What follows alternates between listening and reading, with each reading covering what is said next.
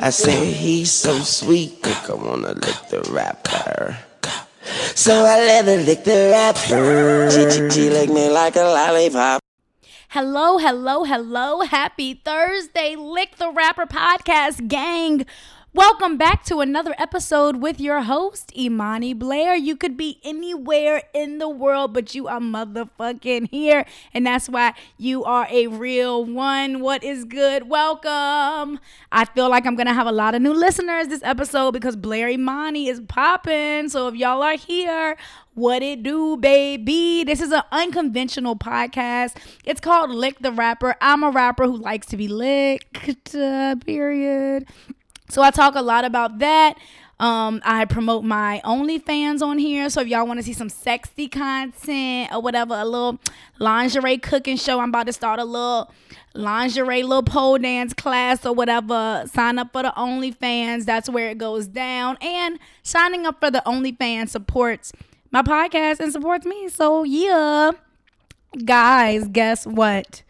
We finally hit 100 ratings on the Apple Podcast app. My podcast has been rated 100 times. Thank you guys so much for going on there and leaving me five stars because I'm a five star bitch. And what I'm going to do is read one of these ratings right now from Pretty Girl Nee. She says, because she's a five star bitch, Pretty Girl Nee said, I've been listening for a few months and I am hooked. Subscribe to the pod, subscribe to the OnlyFans. Best experience out here. Sorry, Imani. I say every episode that I'm going to write a review and constantly forget. Thank you so much, Pretty Girl Nee, for those beautiful words and for listening to the show and for leaving a review. It makes me feel so good that y'all are listening and doing that. Those reviews help the podcast so much. So if you want to support me, a young black creative, working my ass off, independent. I'm doing everything by my damn self. If you want to support me for free, I need you to open the Apple Podcast app. Right now, I'm not playing with you. Type in Lick the Rapper. Okay, you're going to see my face in my podcast pop up. When you click on the podcast, scroll all the way to the bottom where it says ratings and reviews. That's where I need you to help me, okay? I need you to give me five stars because I'm a five star bitch and leave a review just like Pretty Girl needed. And if I like the review, I will read it on here. I'm actually going to read one more review. This is from Jen's. Jen says, Imani is fire. This podcast is so hilarious, but so informative at the same time. Always a good time if Imani's the host. Thank you so much, Jen. I appreciate that. So, yes, if y'all love the podcast, please go leave a review. And if I like it, I will read it on the episode and shout you out. So, with no further ado, y'all, listen, we about to get into this episode with Blair Imani. She read Me for Filth. She read Y'all for Filth. She read Misogyny for Filth. She read Racism for Filth. She read Patriarchy for Filth. She read us down. I think this is going to be a very important episode. I am very excited. It's not, you know, what I normally do, but she is super smart and intelligent, and I think we can learn a lot. So, with no further ado, y'all enjoy this episode. Hey, you guys, we have a major, major guest on this week's episode. I can't believe it. Please, beautiful, introduce yourself. Thank you. Okay, so my name is Blair Imani. Y'all are used to Imani Blair. And the way we connected was that I was converting to Islam. I knew I wanted to change my name to Blair Imani. And I looked to make sure that that name hadn't been used before because I was trying to have a unique name also. But I found you. I found Imani Blair. And so I reached out to you and I was like, hey, girl. I'm about to change my name, and that's why we still we've been connected. You've been you've seen me I through my hijab changes, all types of stuff. Oh, you probably just thought it was my name, but no. You know it's not your name either. What? Oh my goodness. Well, my, my real name is Imani. My that is my first name, but Blair is completely made up. And I always Yo, that Blair is my real name, but Imani is made up. Oh my goodness, that is crazy! I didn't know That's that. wild. That is that's so wild. funny. Yes. So okay, so you wanted Imani. What made you choose that name? Okay, I have to know why you chose Blair. I'll go first though. So I liked Imani because it's the same amount of letters as Blair, Okay. and it means faith in, in Swahili. Um, it's one of the days of Kwan- Kwanzaa. Um, I mean, I was converted to Islam, and so that was a big faith journey for me. And Imani means faith, so it was all just really in line. Plus, my like government name sounds like a white person, and I was trying to have a name that was more in connection with my roots and also with my, you know, my journey.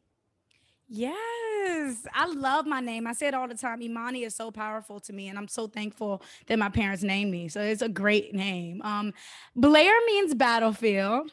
You know that, Yes. right? Yeah. Yes. And when I was living in Los Angeles, my my government name is Imani Crosby, and it just sounded boring to me. It sounded bland, and also with you, Crosby always felt like a slave name.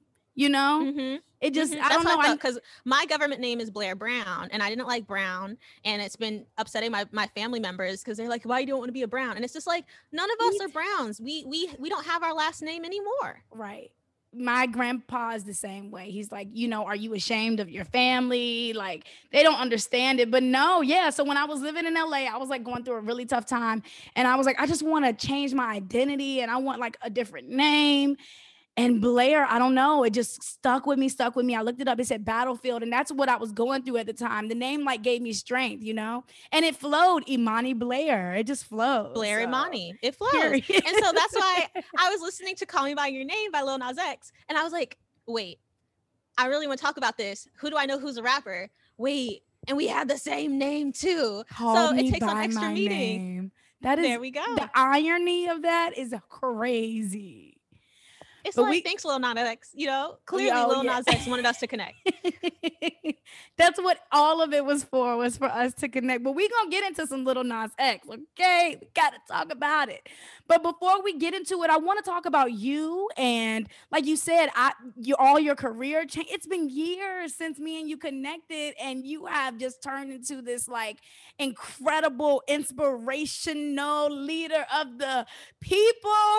And I just want to know, you know, your journey and how did you get started and where you are now? Well, first of all, thank you. I think that so okay, when I was done with college, I was finishing up college in 2015 and I had gone through this really tumultuous breakup and I was really burnt out because I was doing all the student activism, raising all types of hell on campus. But I felt really like I didn't have my soul fulfilled. Like I wasn't a whole in- internally. I was trying to find wholeness in every way except from inside myself. And it was right around the time I started going to the mosque. And I was going to the mosque because they were basically like, hey, if y'all need a place to organize, let us know. And we were like, yes, please. Thank you. Especially So this was in that's air school. conditioned. This is in school in at Louisiana State University. And I had always liked the name Imani. I wanted to name one of my kids Imani, but I was like, I'm not waiting that long. Why not just give my name that name myself? Um, and my mom kind of felt a type of way about it because she didn't choose it. And I was like, it's okay. I kept part of it. Yeah, I part, kept part of the name you chose. And so um, I basically I thought I was gonna go to law school. I was trying to do that respectable thing, you know, suits and everything. Uh, I went to law school. I hated it, dropped out. Also, I was listening to a lot of college dropout from Kanye West, and I was like, you know what? Why am I in here? Why am I doing this? You know, especially that skit about the degrees. I was like, I don't need this. Um, so I dropped out. I started working at Heineken USA in government relations, which was wild. I mean, to work at a beer company right after college was really wild. Uh, it was cool though too. And so um, I worked Were there for like really six into beer? months. No, Okay. but I pretended to be, you know. you know, back then I still was drinking. I don't drink anymore. Um, but like it was just wild. And I started wearing hijab during that time. So I used to do my hair like yours, you know, like having the braids, having my afro out, whatever. And sometimes you'll see like a little peak of my hair, depending, so I don't make my forehead look so big, but whatever. And so I was just starting to kind of like find myself, and it was nerve wracking because anytime you try to show yourself in, in a place that's new to you and that's you know the people are new to you it's a gamble but it was really well received like my boss is a white dude he was just like you have cool headscarf anyway so blair where are the reports? And like just it was like a non-issue. And so um about you know a couple months later i started working at planned parenthood and Oh, that's when i you know yeah i got my big girl job. I was working at the national planned parenthood office Wow. and how was despite that moving- Whew, it was stressful but it was I so rewarding Okay, I, but I could imagine that could be really mentally exhausting. I could imagine you like saw some, you know, sad situations. I'm assuming. Well, so I was working in communications, and the thing is that like when people are coming to that decision, whether it's like about abortion, whether it's about birth control, their family, whatever, they know. By the time they get to the office, they know what's up. And the thing that was annoying was all these people who don't have to make those decisions because they don't have a uterus, they don't have ovaries, whatever, being like, well, I'm gonna make rules about it. And I was basically in communications trying to help folks tell their story on their terms in ways that they would be protected, they would know they had backup. But it was stressful because there was so much hate around it. Anytime you tell you, you help somebody, you know, own their sexuality, own their body, or that person does it themselves, people mad. And so that had to do a lot with with Planned Parenthood, and there was just so much angst, but it was rewarding every step of the way because I was seeing women own own who they are and also own their futures, and that's beautiful. Um, but it was stressful as hell because a, a lot of people were mad about it. and so right around that time i got arrested very publicly uh, in baton rouge at the protests uh, around alton sterling's murder and when i started to when i stopped modeling and i started wearing hijab i was like well this is the end of me trying to do things you know in the public sphere and right when i gave up on that that's when i got arrested really publicly and people Can you please? one second Go ahead. let me just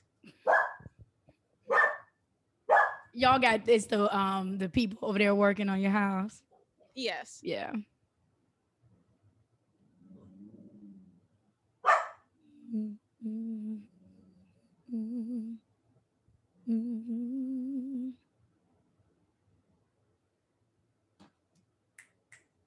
they've been here all day. I don't know why they just started to act up. Okay. Anyway, so it was at the time that I had fully given up on trying to have a name, be a name, do things like that, that it popped off for me. And that's kind of been a consistent experience where I was Isn't just like, okay, well, I'm just gonna every time because God has Life the best is- plans. And God is hilarious. really though, because you'd be like, Well, God, I don't know what you had planned for me, but I'm gonna do something completely else. And then be like, You thought, Right. you thought. exactly. and so that's when i think uh i became a like somewhat of a public figure as it related to black lives matter and then i i started to like do public speaking and started to um get more involved with the stories i wanted to write writing actual books and stuff um and then flash forward to this past summer june 2020 there was like a complete shift where uh, I had also I thought I was gonna be a better planner than God. I was like, okay, well, that's not working out.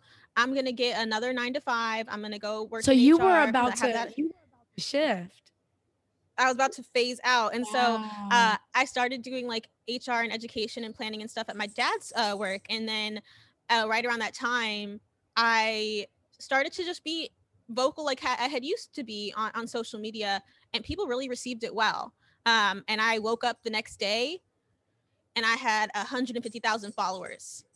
And I was like rubbing my eyes because I didn't believe it. And it just, I, now I'm at 400,000, not even like nine months Oh, later. Congratulations. So thank you. It is, I haven't gotten really used to adapting to it yet, but it's exciting because I get to teach more people than I ever thought I could. Absolutely. Think about how many people, like you said, how many people are just learning from everything you do, you know? I mean, I'm sure there's a little pressure there. I'd imagine. Yeah. So everything I do, like, uh, I realized it was pressure. Okay. So back when I, so I came out as a queer Muslim woman. And I think that when we had first connected, I was still like in a little bit more of like a respectability mode where I was just kind of like, put your head down. Cause I was trying to go to law school and do all that serious stuff or whatever. Everything I do is still serious. It's just like, I hadn't It's different. thought of it that way. You know what I mean? Mhm. And so by the time that had happened, um, like anything where I was trying to conform, that had gone away. And so by that time, like I was doing press and stuff, and I was talking about being a queer Muslim and what it meant to be a, a you know a, a person of faith who's also bisexual. Uh, many there's many of us, and somebody got one of my words tattooed on their forearm, and like Mm. I don't know what kind of influence I was trying to have, but I did not anticipate that people would getting get my words and my name tattooed on them. tattoo. Yeah, that's yeah, deep. and like somebody else has a tattoo of my face on their thigh, and I've never even met them. So it, the pressure comes from the people who view you as a symbol instead of viewing you as a person Right. and that's a lot of pressure but it also I have to remind people every day, like, you know, I eat, I sleep, and I shit, just like mm, y'all. Right. Like, you know, and right. it's also a reminder for myself to not feed into that ego, but also right. reminder to other people not to put me on a pedestal that I can't live up to, that I don't want to live up to. Yeah, because I see you answering a lot of questions about being bisexual. And like, I see that like literally all the time. You're addressing it, you're addressing it. So people are people confused? Like, what is that? You know? People yeah. are confused. Okay. So I think that it's like anytime you do something where people have decided that's not that's not possible, like anything in life, like going to school, getting a job, like anything where somebody has their own mental blocks or institutional blocks about what is possible, and you go against that, people are gonna be like, explain yourself. Right. Instead of maybe re- reconsidering that like you had assumptions and those right. assumptions aren't real. Right. And so I have people literally every day like it's in my bio black bisexual muslim people who confused about me being black people who confused about me being muslim people who are confused about me being bisexual and muslim. So i just have an faq page. You go to blairimani.com forward slash faq and you can learn about it there. And it used to be really nice like before before like I popped off, I was like my FAQ page, I still had it up, but it was kind of like, hi, thanks for wanting to know more about me. Da, da, da, da. Now it's kind of like you want to know more about me. And just remember, you're not entitled to know anything. Right. So that's an important lesson because in a patriarchy and in sexism, we expect to know everything about women, including the choices they made about their bodies, whether it's wearing a headscarf, whether it's yeah. doing, you know, a natural, whether it's versus a weave, whether it's having acrylics. We always like everything yeah every time yeah and so i try to like answer those questions because i want to invite people into my space but not in a way where it's kind of like i'm compromising myself or i'm making myself uncomfortable or do extra work I got you. I 100%. I feel you. And even though I don't do what you do, I feel the same pressures. You know, like I just got this big audition this morning. I'm like, should I take my braids out? You know, it, it sucks that I have to. It's like I just got them done, but I, I don't. I, they might want the long European look, you know, and it just sucks that it's like every move we make, it's dictated, like you said, on patriarchy and racism. It's it absolutely, yeah, yeah. And then the way that people look at it is so surface level. So they'll just be like, mm, "Why isn't Imani just being herself?" And it's like, because Imani has to survive, okay? And like, it's yeah. not about being myself; it's about surviving these institutions that we didn't even create. We're just surviving yep. in them. Yep. Tell me about your hijab and what made you wanted to start. You know, well, what, what why do you wear a hijab and what does it mean to you? So this is a, a, big question that's happening right now, particularly around France banning the hijab and you know, like I think uh, like girls who are under 17, despite having the age of consent be 15, France. And so uh, for me, I wear hijab, and it was honestly something that I had to explain with my mom too, because my mom, she's Christian. She she's really liberal, like about everything. Like when I came out to her, she was like, "Duh," you know. And so, uh, but around hijab, she kind of had this very one-dimensional view of feminism, where it was like that's what men are making you do.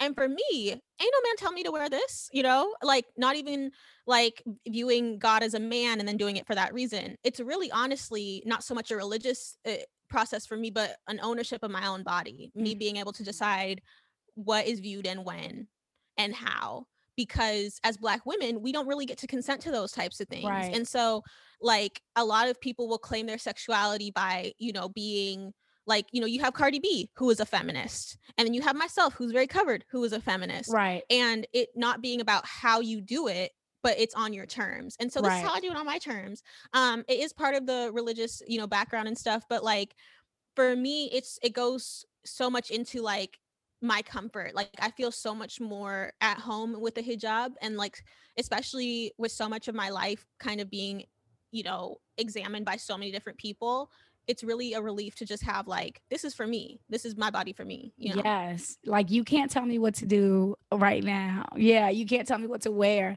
i get it i get it and i think that i like you said i have leaned towards in the opposite direction you know where it's like i just feel so liberated um just doing me, doing red braids if I feel like. If I tomorrow if I want to do some rainbow braids, if I feel like, like I, so I I get it. I get it. I think yeah. I feel like that's something and everybody can relate to. And it's like really not one or the other. I think sometimes people like I have a friend Samia who doesn't wear any makeup. She's she's on TV in the Netherlands. She's in a hijab, no makeup ever. She's in magazines, no makeup ever. Wow. I like I'm not thinking about it like either you're in makeup, you know, painted nails and booty shorts or no makeup, no nails, hijab it's like you get to choose. So I love doing a full face. I was just talking about my eyeshadow. I love a bold lip.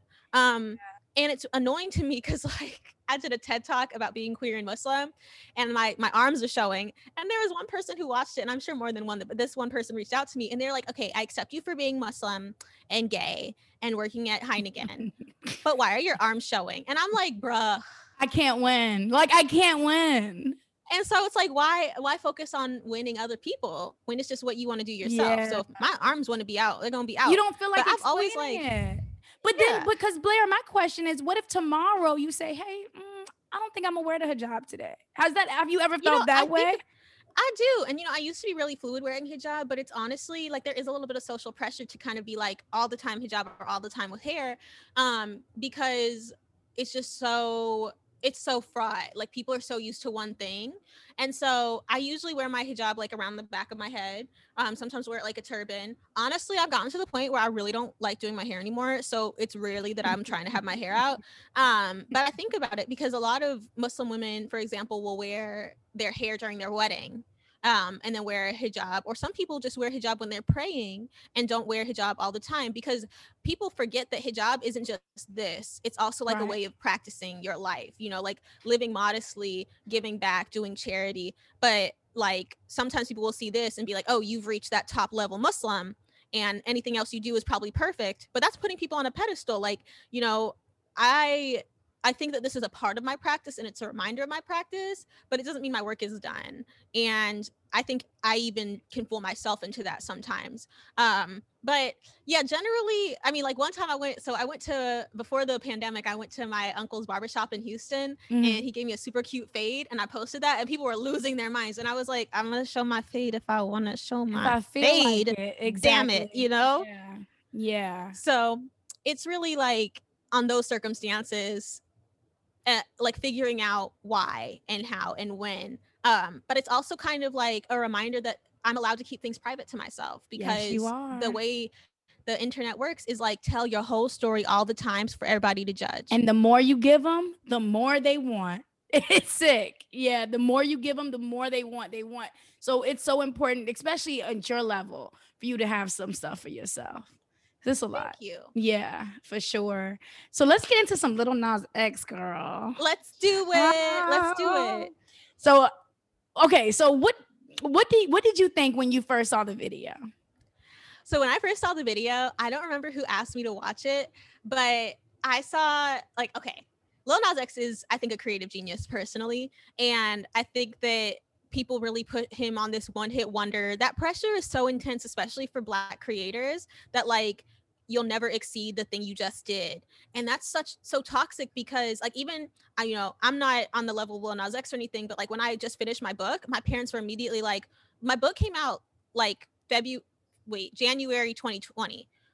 February 2020, my parents are like, when are you writing your next one? Yeah. I'm like, you know, and so like I just imagine that pressure is probably like many, many times over. And I've just really enjoyed Lil Nas X as an artist because he's a queer artist, and like there's so many other queer artists like Cakes da Killa, like Drebe, like you know Big Freedia, folks who have been doing this work. And I think that with Lil Nas X, like coming out in the midst of his highest peak, Mhm. um is so revolutionary. So anyway, I'm watching the video and I Mhm. see the intro and I see the visuals and I'm just like I'm ready. And like, I mean, just the stripper pole down to hell. Like, what metaphor? And then all the memes it spawned.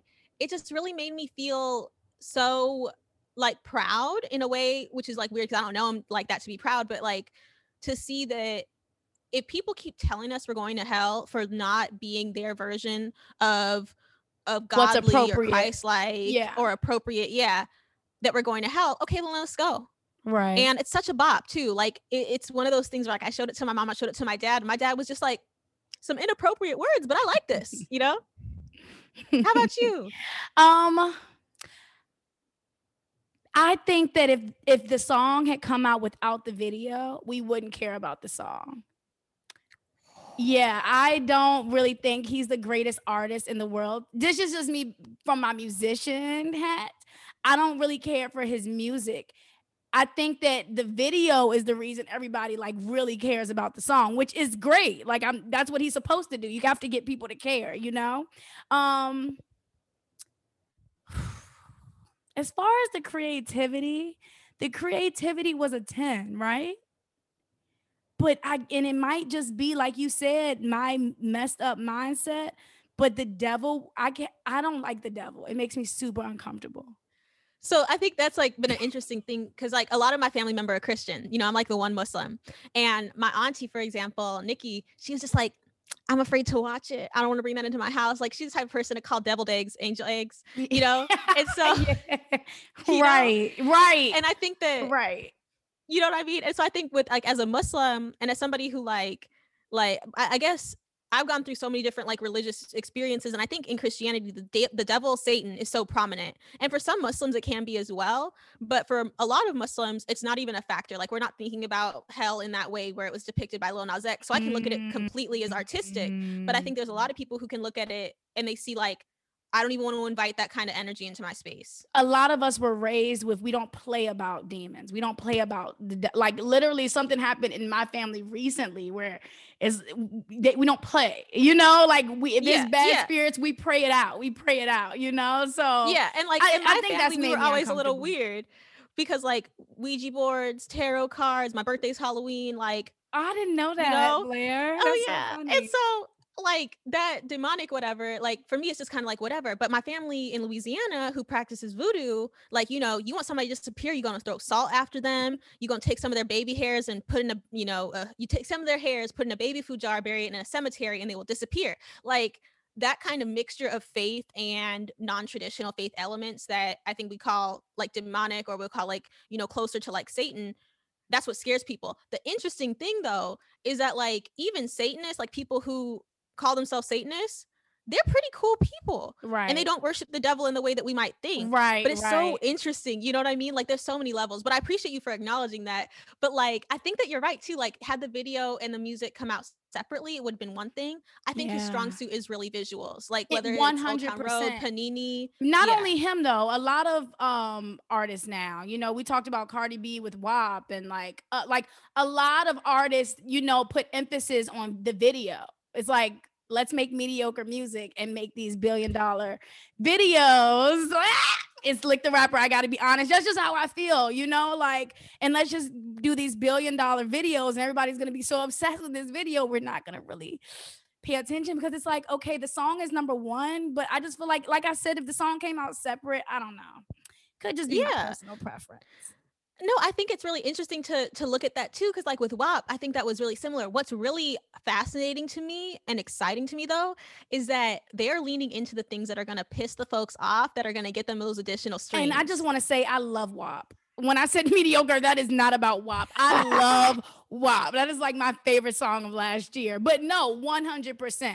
I'm not mad at them. Listen, they're artists and they have to do what they have. Little Nas X has to do the crazy video. He has to, you know? I, I, thought that the sneakers were extra crazy. You know, how did you feel about the sneakers? So I don't know why you would invite Nike to sue you like that because they have a lot of money. a lot of money. I mean, I used to work in public health, so I'm like actually adding the blood. That's a public health hazard. But how do you think that that's real? I don't know. Yeah. But I think the not knowing is makes it exciting. like yeah for yeah. people. I wouldn't have bought that like even as much as i'm like yeah whatever demon stuff i don't care not the shoes you know? Yeah i feel you. That's I, my life. and then he was said how do you feel about people saying like freedom of speech and like you know because he was claiming that i guess christians or religious people pressured nike into shutting it down and that's not fair you know like mean, Nike. Okay, so let's talk about Nike for a second. Let's mm-hmm. drag Nike. So Nike has a, for a long time used prison labor to the point where people who got put in jail for stealing those Jordans end up making those Jordans for cents a day. Mm-hmm. Whether those are kids in Indonesia, whether those are you know you know black men who are predominantly in prison, you know Latinos as well. Um, so I don't really fuck with Nike at all. I don't wear any Nikes. I only really look at, especially this is like for I don't have any Nikes. I don't think I've had Nike since like elementary school, um, because I really care about ethical practices. And so even when Nike was talking about Kaepernick and talking about like we care about racial justice, it's like, do you or is it hot right now? And so I think fundamentally Nike and every other corporation that jumps on the bandwagon of Black Lives Matter wants to make extra money. And so they were making money off the people who are burning their Nikes about Kaepernick because they got to buy more shoes and they're going to buy Nike or they're going to buy New Balance or something else. Yeah. Um, so what like, you're saying is going- now they want to act like they're on a high horse and yeah, get rid of those shoes. Yeah. because I don't think companies really have moral compasses, particularly when we can see their their books and see how they have been denying people money. Like the fact that I mean, Bernie Sanders talked about recently that if you spent $120 on some Air Force Ones, you spent more money than Nike has in the past three years, I think, in taxes. Mm, teach us, Blair. Teach us, Queen. So, so you know, I just feel like Nike is trying to protect their brand. I don't Right. think Nike really cares about the devil at all. One way or the other, Nike, yeah. Nike is dancing and you know twerking with the devil at all times because of how they conduct themselves in the labor space. I think as far as like being relevant in this day and age, Blair, you know we're all fighting for attention on the internet. That's all this is. He A nailed it. He nailed it. You know, if that like Lil Nas X did that, I just wonder. To me, like I said, me, my opinion, my mind, because you know how people like to do. I just wonder how long that can last if there's no real musical talent underneath it. Mm. I mean, it's hard. To, I mean, look at all the white artists who suck. You know, who have more streams than Nas X, who have more streams mm-hmm. than you, me, and and mm-hmm. Nas X put together, who don't have access because they're talented. They have access because they're privileged. You know, Mm. so I'm like, let this fire burn for as long as it can. And I'm gonna throw fuel on the fire because I hope it burns forever. Because I think for a lot of people, seeing the visuals, seeing him being a out black, dark skinned queer artist is very Mm. important because as we Mm. know, there's not equal airtime across even our own within our own communities. And so I think that like him him complicating the space in the music industry is good. It's good. Um, I don't think he's perfect. I don't think he needs to be perfect. Um, I don't think that he needs to be like the most earth shattering, most talented artist to ever exist. What I do think is that the fact that he is out here really brings a lot of meaning to a lot of people. What I am annoyed by though is like, I think that um there's I just think there's so much room and I feel like um I want people coming for the next of artists who aren't talented, who don't deserve to be there, who are just there because their daddy's there, um, and bringing in more folks. Because like even his path to to success was really complex as well. yeah. Uh, and I think it like gives more like credibility to artists who are doing it through social media, who are doing it through this viral marketing. Um, and like I haven't heard people complain about SoundCloud SoundCloud rappers in a minute. And I think it's because a lot of those folks who are now getting entry into the music industry are coming from SoundCloud, are learning how to Mhm. do GarageBand themselves, and it's valid Yeah. too. Yeah, and like I told you, all of the, my opinion is just based off my bitterness of the music industry. Truly, you know, it's not like anything personal about him at all. I just think that the going viral has overshadowed the actual talent, and the only reason I care is because I'm in this industry. You know what I'm saying? Yeah, On the outside looking in, like, yeah, go, like I'm you like, said, yeah, do a, it. bop every week. Yeah, This is amazing. yeah, Hooray. yeah, yeah, yeah, So I think I just take no, it but I feel like I see that with Migos. I see that with Migos with their music videos. Um, Anderson Paak just had a music video come out with uh, Bruno Mars. It's like the visual song. appeal. But I don't think that the whole. I, I think that the viral marketing aspect isn't just in the music industry. I see it within um, films too. Like the movie Tenet had no storyline, quite frankly. But I love watching Lil Denzel. That's not his actual name, but that's what I keep calling I didn't even know who you were talking about. The guy who did the movie was Zendaya. Yeah, no. So yeah, he yeah. So he's Yeah. Jo- what John David Washington Jr. I John don't know David his name. Washington, I think. Yeah, I think. Is that? Let me Google it. I just want to I don't want to say it wrong on here. Yeah, Yeah, I think that's what it Denzel. was. I got it. John David Washington Jr. So he was in this movie called Tenet, and it was directed by the guy who did Inception. And I watched it, and the first part of the movie is supposed to play forward, and then the second part of the movie is supposed to play the first part backward. And apparently they filmed scenes in reverse, and it was all like dynamic. But the storyline wasn't really there. The lesson or the moral of the story wasn't really there, um, which is fine. But people didn't watch it for a story; they watched was it because of the entertaining. cinematography. Yeah, Right. and i think that like as artists like i think that's what a lot of pop music tends to be i think that it's interesting for rap music to become that because there's It's a lot of pressure i think for like you think it's sad I Talk about it. Well, like you said, rap music has it's I don't want to say sad because that feels like I'm coming against the culture and I'm not because I make fun pop stuff too sometimes, but it's like where's the core like you know rap used to be about really core talent. Like back in the day blair like you had to really be good you know what i'm saying? Like life in all the ways. in all in every way life changing songs albums and like you said everybody doesn't have to be life changing artists but i feels like there's way more mediocre artists right now than there are life changing artists. Like i can't even name five right now. Yeah. You know i think it's interesting like i think on the one hand it's good because I think we should have that pressure off of us as a people to constantly be like the one to disrupt it.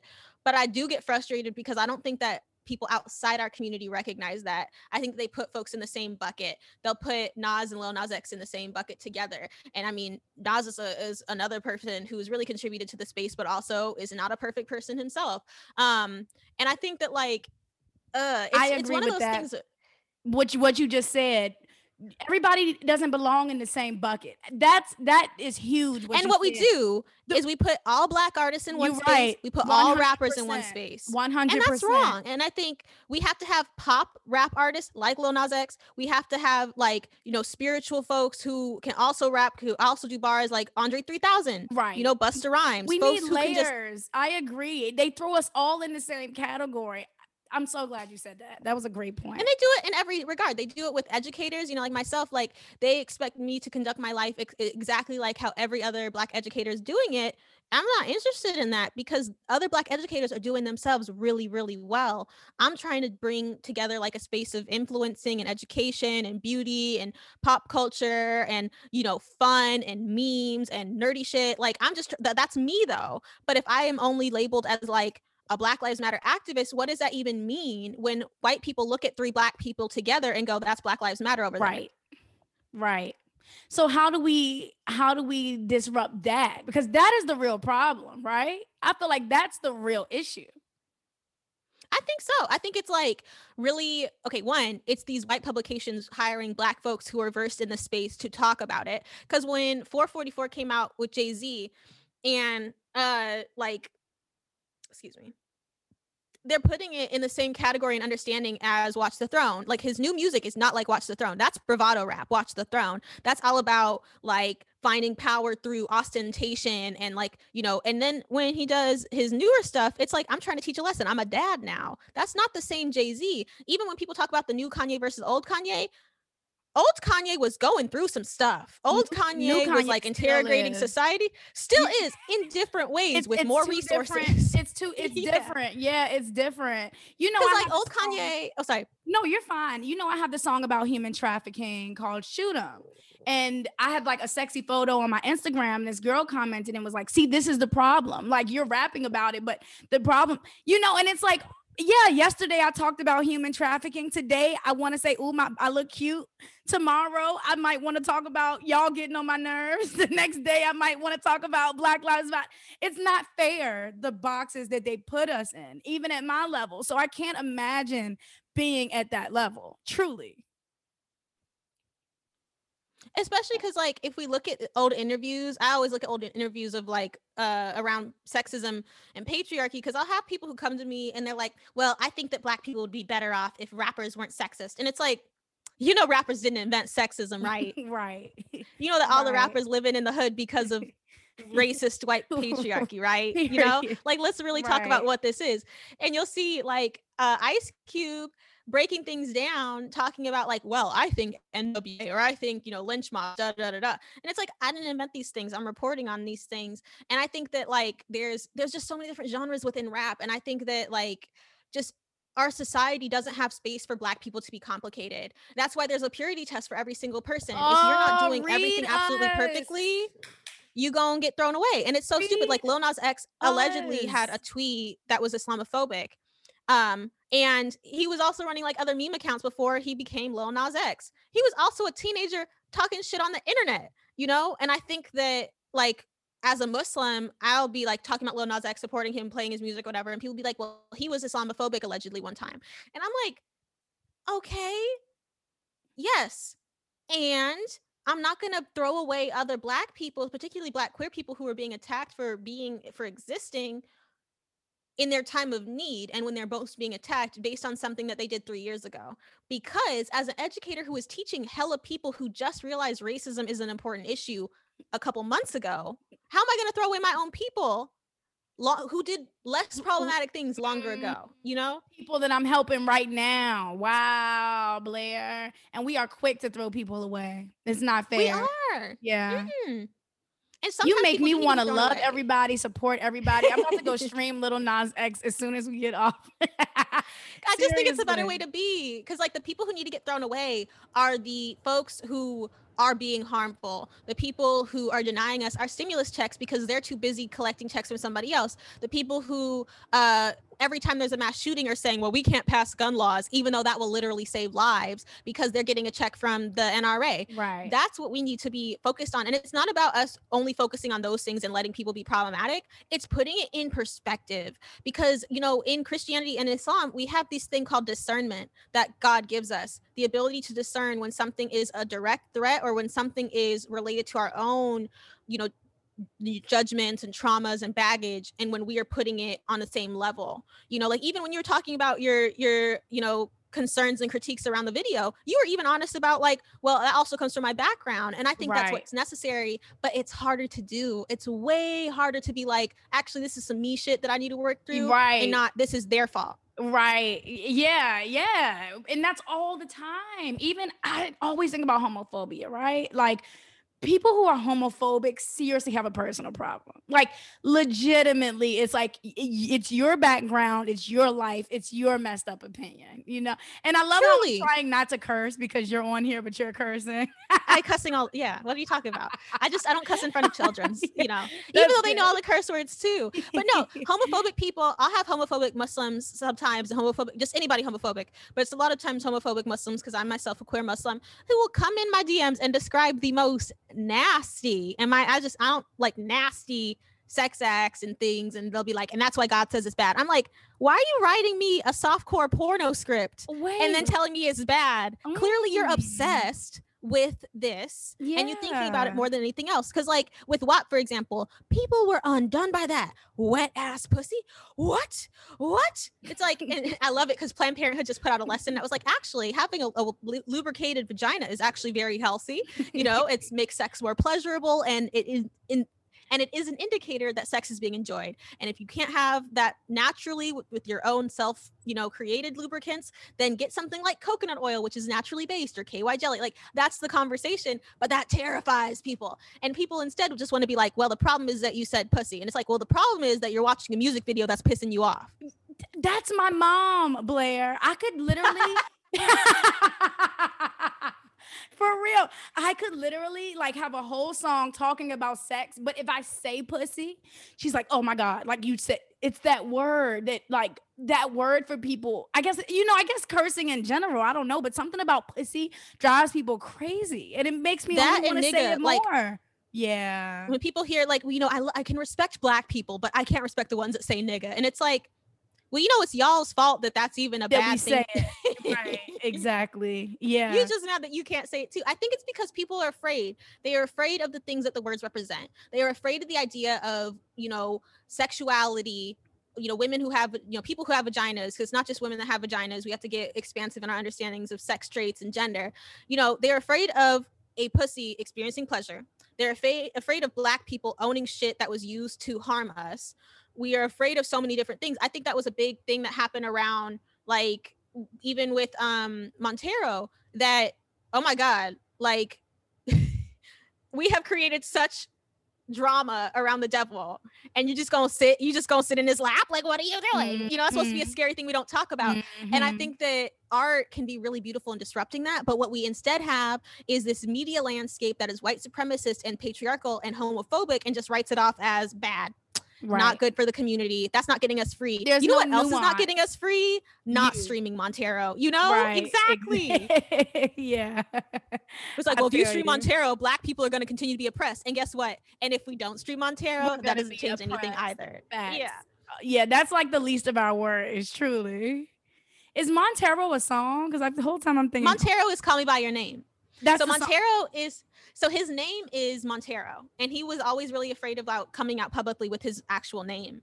And so Little he, Nas' real name is Montero. Oh, Yes. Gotcha. and he's named after the Mitsubishi Montero. You know how black folks sometimes we be named after cars. Yeah. Couldn't afford a car, so she named her daughter Alexis. You know? Mercedes. And so- yes. Exactly. And so, um, in fact, my name Blair. No, I'm kidding. That would be funny too, though. um but so he he his name's montero and the call the song is called montero and I actually i came prepared with notes because i'm a historian call me by your name references this idea of um two people becoming whole together and that being a whole thing that you know gay people are told can't happen for them. You we can't be in relationships that are not with the quote opposite gender and be whole. And so the idea of call me by your name is like i want to be so interlocked with your soul that we become the same person. And that's not the healthiest way to do a relationship but it's poetic so we'll allow it. And for him to call the song montero and uh, for it to also be call me by your name has meanings related to like poetry and you know greek and mythology and stuff and it being something that is often denied and that's why i think i also really like the song too like as far as like i mean i thought it was cocaine and chicken with your friends but it's it's cocaine and drinking with your friends but like the song is him talking about having sexual desire to men. One to feel on their ass in hawaii? One to uh, you know shoot a child in your mouth while i'm riding for somebody who has been closeted for such a long amount of time for him to come out with a song that is so sexually liberated and is like unapologetically gay and like hot i think is really important for a lot of people to hear and i think it's also beautiful for him because like i think about artists like elton john who were closeted for such a long time in his career i might get emotional oh my god no. Okay so when i went to the elton john show he was talking about how Ooh, I'm getting emotional. Oh my god! So he he did that film, uh, Rocket Man, and in Rocket Man, the song, uh, "I miss the Earth so much, I miss my wife," but instead of that, in the in his film, he put "I miss my life," because Elton John is not straight, and I think Mm. it's really beautiful and unfortunately so rare for artists to be able to claim their truth while also being loved by the public. Because we even have Freddie Mercury, who was queer and who passed before he could really claim that openly. And so to see somebody doing that so young and to see Elton John kind of really just now after all these Disney deals and stuff being able to say like no I don't miss my wife I miss my life my life. I, I and even that's subtle. words. Even that's still very subtle, you know? Yeah. Yeah, but I think it has such meaning because those subtleties are what people hold on to when they're homophobic. Like I remember being a queer kid when I, before I was out, like I would be in the locker room around other girls and I would be like everybody knows I'm gay. Everybody knows like I it was just so af- I was so afraid of myself like and so I think that having that experience and then seeing Lil Nas X with this was just like so bold. Yeah, it is flashy. Yeah, it is attention getting, but I also hope probably because of my background in like education and stuff, I also hope it means that he's more comfortable with himself and that he not only is saying these words, but is having that transform that transformation within himself because that's something everybody deserves, and particularly queer people because we're denied it. 100%. Yeah. Question. Um, I don't know if you saw, but Meg the Stallion and Yung Miami from the City Girls had a little back and forth where Meg the Stallion was like, um, um, I had a crush on Yung Miami, or you know, something like they were flirting back and forth. And Yung Miami was like, okay, let's do it, or whatever. But a few years ago, you know, they always bringing up the old stuff.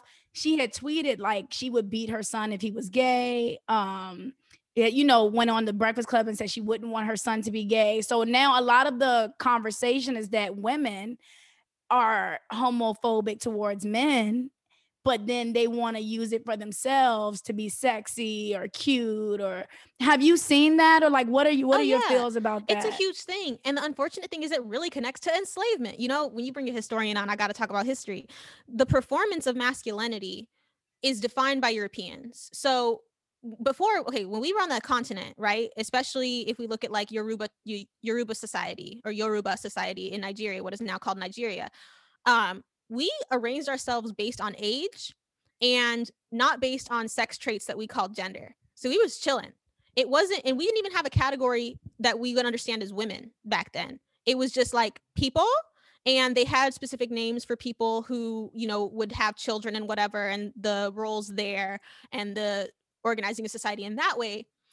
But it wasn't until europeans came and needed us to produce people to enslave that they made us categorize ourselves based on gender.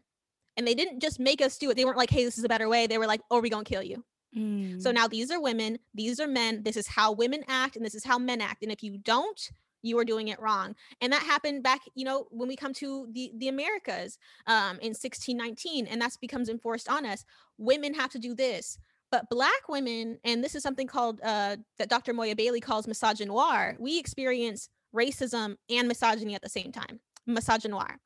And so uh, it's also because black people, by our very construction, I'm trying to like try not to get up, up my own butt right here, but like European society has dictated what it means to be a person. They have dictated what it means to be a man. They have dictated what it means to be a woman. They have dictated that Black people cannot be within those categories. So there's a constant back and forth about how we express ourselves as people and how we should be able to express ourselves, whether it's booty shorts, whether it's a hijab, whether it's weave, whether it's natural hair, whether it's, you know, weightlifting every single day in the gym, or whether it's being a fashion designer. We will never be what they decide masculinity and femininity is. But the unfortunate thing is that education isn't there. And what we instead have is this really flawed, problematic way of trying to protect one another. Like, I mean, some people who say that I wouldn't want my kid to be gay are doing that because they're homophobic trash. And some people are doing it because they're afraid of what their kid might experience. I have people who tell me I w- I don't want to have a black son, not because they hate mm-hmm. black men, but because they don't want to see their kid shot down by the police. They don't want to have to try to, you know, kill a teacher who says something messed up to their kid, you know? Right. And so we have to not know where we can't know where that's from but instead of looking at that nuance what we instead want to do is cancel people. There is of course more respect for queer women because we're viewed as sexy because we put it in terms of what men think is sexy. Mm-hmm. and oh man that means i could have a threesome. That means i could have you know two girls at one time. And it's like why do you think you're even in the equation? And that's why honestly bisexual women are more uplifted in society than lesbians because lesbians scare the shit out of people because that's the existence of people not needing men in, right. in the equation right which is impossible for folks right um but i think that gay men because of things like there's this thing called the kinsey scale and in 1948 I think somebody fact checked me. Uh, this guy Kinsey came out with a scale, and it said either you're exclusively homosexual and then other like five other things, or exclusively heterosexual. And they were basing that on white men in bars and their previous sex history and stuff. And that became really honestly now what we understand is sexuality, the sexuality spectrum. But that's not the beginning and end of sexuality. What, you know, you be knowing whether you're straight or queer or bisexual before you even have experiences with people because it's something inside of you. It's not how you interact with others. Um, but because of that, and because of the history of the United States as it relates to black men, as it relates to gay men, gay men were treated as like you couldn't be in the military, you couldn't be in like, you know, a secret, you know, part of the government because gay men gossip because they're too feminine, because feminine. So it all comes from this hatred of sexism or hatred of women. So the hatred of women, we understand it in gay men as wanting to get the womanness out of the man and that's where a lot of this hate comes from so it's not even it's so problematic to me it's when i deep. see somebody it's so deep and but yeah. we don't go after meg the stallion instead of maybe going after the kinsey institute which still exists from the guy that created that messed up mm-hmm. scale in the first place mm-hmm. or the white supremacist society that you know ha- kicked out gay people out the military and still is trying to do that with don't ask don't tell for centuries because it's much easier for us to go after the person who has the least standing mm. in society than it is for us to go after the shit that created it in the first the place. big dogs. Mm-hmm. that's what we got to do. We got to take down the big dogs for real. Yeah sorry about that. That was a deep dive no, but i feel like it's necessary. girl it's so necessary. I'm so glad my listeners get to hear you because this isn't normal for my show. It's normally we're laughing, we're talking about eating ass, but I'm so happy that you came on here. It's so important. But before we go, I have some major questions I have to ask. If I don't, my listeners will kill me. What do you type into your porn search bar? Uh, gifts.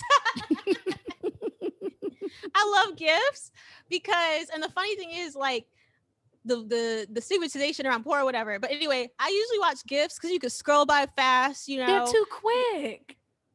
I, I don't know. I don't have time. I do my okay. So my lessons online are called Smarter in Seconds. I am very busy, and that includes my porn searches. So there we go. I need some two seconds, two seconds. There and we I go, thought- yes. yeah. Okay. All right. So, um, have you ever had a sexual experience with a woman? Yes. So people ask me that. I usually don't talk about it, but I'll talk about it in this context because a lot of the people who have I've had like you know relationships with themselves are closeted. So people are always like receipts, receipts when it comes to queerness because they they they're going based on that idea of a sexual history, deciding who is and isn't queer. And like anyway, I don't be talking about that shit regularly. Anyway, so the short answer is yes. Period. One last thing. What is a crazy sex fantasy that you want to try? Oh my goodness. I don't know. I feel like I've been very gifted to have those fulfilled. That's a minor flex. I don't know. That's I a think that, major um, flex. That's Isn't? You sound satisfied. What you're pretty. What I you're saying is, yeah, that's awesome. I think that that's the goal in life. Like even in Islam, like people think that Islam is like so restrictive and whatever, but like orgasms and making sure that your partner is also satisfied is part of the faith. Like I mean, we didn't get here on accident. Like the people who be so upset about sex are, are here because of sex. And so it has to be understood not as like this separate, like secret, ooh, like, you know, whispery thing, but as part of life. Because otherwise, then it goes in the shadows and that's when fuck shit happens. Mm, Queen Blair, she said it. She said it. Well, I'm sure y'all already know where to find her, but before we go, tell everybody where to find you and where can they get all of the good information because y'all need this. So you can go to instagram.com forward slash Blair Imani. I do lessons all the time. And uh, you know, it's just been such a blessing. Like I admire you so much. Uh, my goal, so when I was in DC, I was trying to do rap lessons and stuff. It wasn't in the cards. So I try to do my best in my lane. And so it's great to have a name twin out here living the dream. Whatever. Get out of here. Thank I'm you. so serious. I'm gonna have all of her stuff tagged in the description. Somebody tell Blair she don't want to be a rapper. This is not the life. Trust me. I am in denial. Like, I'll write you some stuff. I'll write you something. We gotta talk. but I we will. We will. We Okay, will. fabulous. All right. Thank you so much, Blair. And all right, everybody. I'll see y'all next week. Bye. If you enjoyed this episode with Blair Imani, let me get a hoorah. Hoorah, everybody. Period. That is my name twin, and I loved having her on the show. Yes.